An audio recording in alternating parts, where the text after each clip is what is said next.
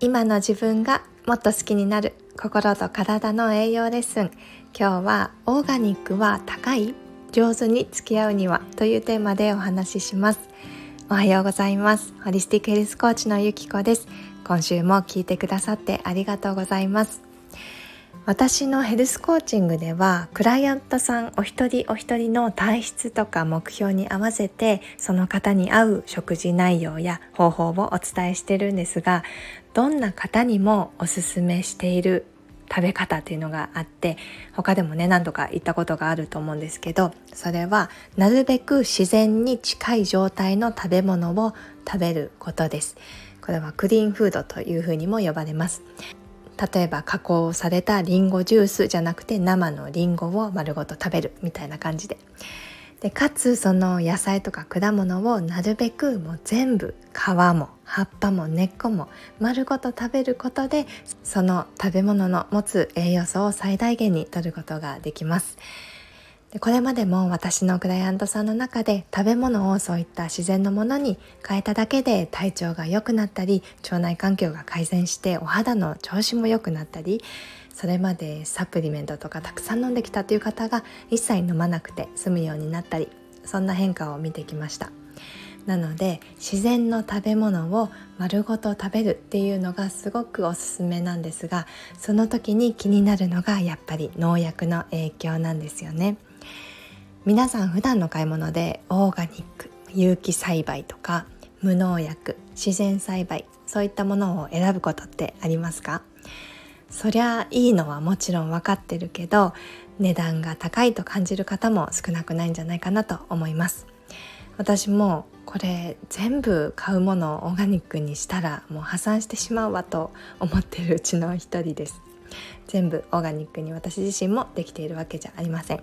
ただオーガニックの本当の価値と上手な付き合い方というのを知ってから家計に負担をかけずに選べる力がつくようになったので今日はそんなヒントを皆さんにお話しできたらなと思います。まず日本の農業の状況について少しお話しさせてください。皆さんは観光栽培って聞いたことありますか？観光栽培とは収穫量を増やすための化学肥料やとは害虫とか雑草から守るための農薬を使用した大規模で効率的に栽培する方法のことを言います。今日本国内に流通している野菜や穀物のうちに何パーセントぐらいがこの観光栽培だと思いますか？実は99%以上なんですね。ちょっとびっくりしますよね。以前の私は国産だったら安心安全でしょってなんか根拠なく思い込んでいました。でも日本の農薬使用量って世界トップクラスであることそういったことを知った時に大きなショックを受けました。ただ農薬に関してよく言われているのはその野菜や穀物に残った残留農薬というのはわずかなもので人の健康には害がないように規制をされているということなんですね。ですがたとえ食品中の残留農薬がすぐには人の健康に害が出ないとされる量だったとしてもこう何年も食べ続けていく中でその有害成分が体から排出されずにこうじわじわとこう腸の粘膜とかをね破壊し続けて免疫が下がってやがて大きな病気を招いてしまうことも想定されますよね。実際そこまで確かな研究結果が出ていないのが現状なんです。じゃあもし病気になってしまった時その治療費はどうなりますか？将来かかるかもしれない高額な治療費や保険料を考えた時に毎日口にするものを大切に選ぶ方がずっと金銭的な負担も少ないということが分かってそのオーガニックとかのね値段の意味や真の価値というものを私は理解できるようになりました。その観光栽培とそういったオーガニックのもの栄養面も差があるというふうにも言われていますただいくら健康にいいとはいえ無理をしてオーガニック食品を買って生活が苦しくなってしまってはもう元も子もないですよね。そんな時にぜひ参考にしていただきたいのがダーティーダズンとクリーン15というものです。この2つ聞いたことありますか？これはアメリカにある団体、えー、Environmental Working Group という団体。WG かっていうのがあるんですけどそこが毎年発表している残留農薬についての野菜とか果物をリストにしたものです。でダーティーダズンというのは直訳すると汚れた12品目っていうふうになんかちょっとかわいそうな名前って思ったんですが、まあ、残留農薬が多く見つかったワースト12の野菜と果物そしてクリーン15というのは綺麗な15品目ということで残留農薬がほとんど見つからなかったトップ15の品目リストのことを言います、えー、ざっと2023年版のリストをご紹介していきますね。えっとまずダーティーダズン。残留農薬が高いものの順ワースト1から順番にいくとまずいちごほうれん草ケール桃梨ネクタリン。りんご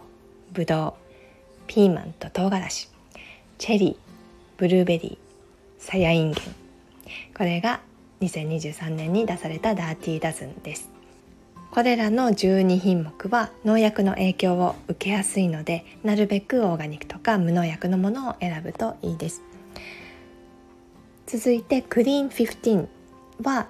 えー、残留農薬が低いもの順でいくとまずアボカド。トウモロコシパイナップル玉ねぎパパイヤ冷凍さやえんどうアスパラガスハニージュメロン。これは黄緑色の果肉のメロンですね。とキウイフルーツキャベツマッシュルームマンゴーさつまいもスイカ人参。この15個です。でこれらはオーガニックとか無農薬のものが手に入らなければ慣行栽培のものでも比較的安心かなというところです。なのでお買い物の時にこれは、えー、オーガニックを買おうとかこれは別に慣行栽培のものでもいいかというふうに選びやすくなると思うのでよかったら参考にしてみてください。この Dirty Dozen と Clean 15の、えー、リストのリンクも概要欄に貼っておきますね。今薬では治すことができない病気も食事で変えられることが証明されてきています。オーガニックや自然栽培無農薬栽培が普及されることは自分自身や大切な人の健康を守りそして環境を守ることにもつながります。そのためには私たち消費者が責任を持ってしっかり選ぶことが大切なんですよね。でオーガニックとか自然栽培の需要がもっともっと増えて今はまだまだ少ない農家さんとか農地の数っていうのが増えればきっと価格や流通も安定してくるはずです。でまあ、ただこうたとえねこのダーティーダズンの野菜とか果物が残留農薬高いからっていうふうに避ける必要は全くなくてむしろ農薬を気にしてえー、野菜とか果物の摂取を減らす方がよっぽど体に悪影響なのでオーガニックを選ぶにしても観光栽培のものを選ぶにしてもなぜ今自分はこれを選ぶのかということを自分の意思で考えた上でその選択に自信を持ってほしいなというふうに思います。自分に必要な栄養を自分で自信を持って取捨選択できるようになりたい。ネットで流れる健康や美容情報にこれ以上振り回されたくない。そんな風に思っている方がいらっしゃったらホリスティックヘルスの考え方がきっと役に立つと思います。自分にとっての健康の定義って人それぞれです。目指す体とかボディラインどんな風に毎日を過ごしたいか。そういったことって一人一人の価値観やライフスタイルによって異なるからです。ホリスティックヘルスコーチングでは自分にとっての真の健康って何なのかっていうのを明確にして、え、食べ物の栄養学をはじめ心や体の健康にまつわる知識をつけながらご自身と深く向き合って自分で自分の健康をマネジメントしていく力をつけていきますご興味ある方は、えー、体験セッションをやっていますのでまずはそちらにお越しくださいこのスタンド FM のプロフィールの概要欄に体験セッションの申し込みリンクを貼ってますのでそちらをご覧いただければなと思います。はい、ということで今週も最後まで聞いてくださってありがとうございました。まだまだ暑い日が続きますが皆さんしっかり休息とって元気で乗り切りましょう。素敵な1週間をお過ごしください。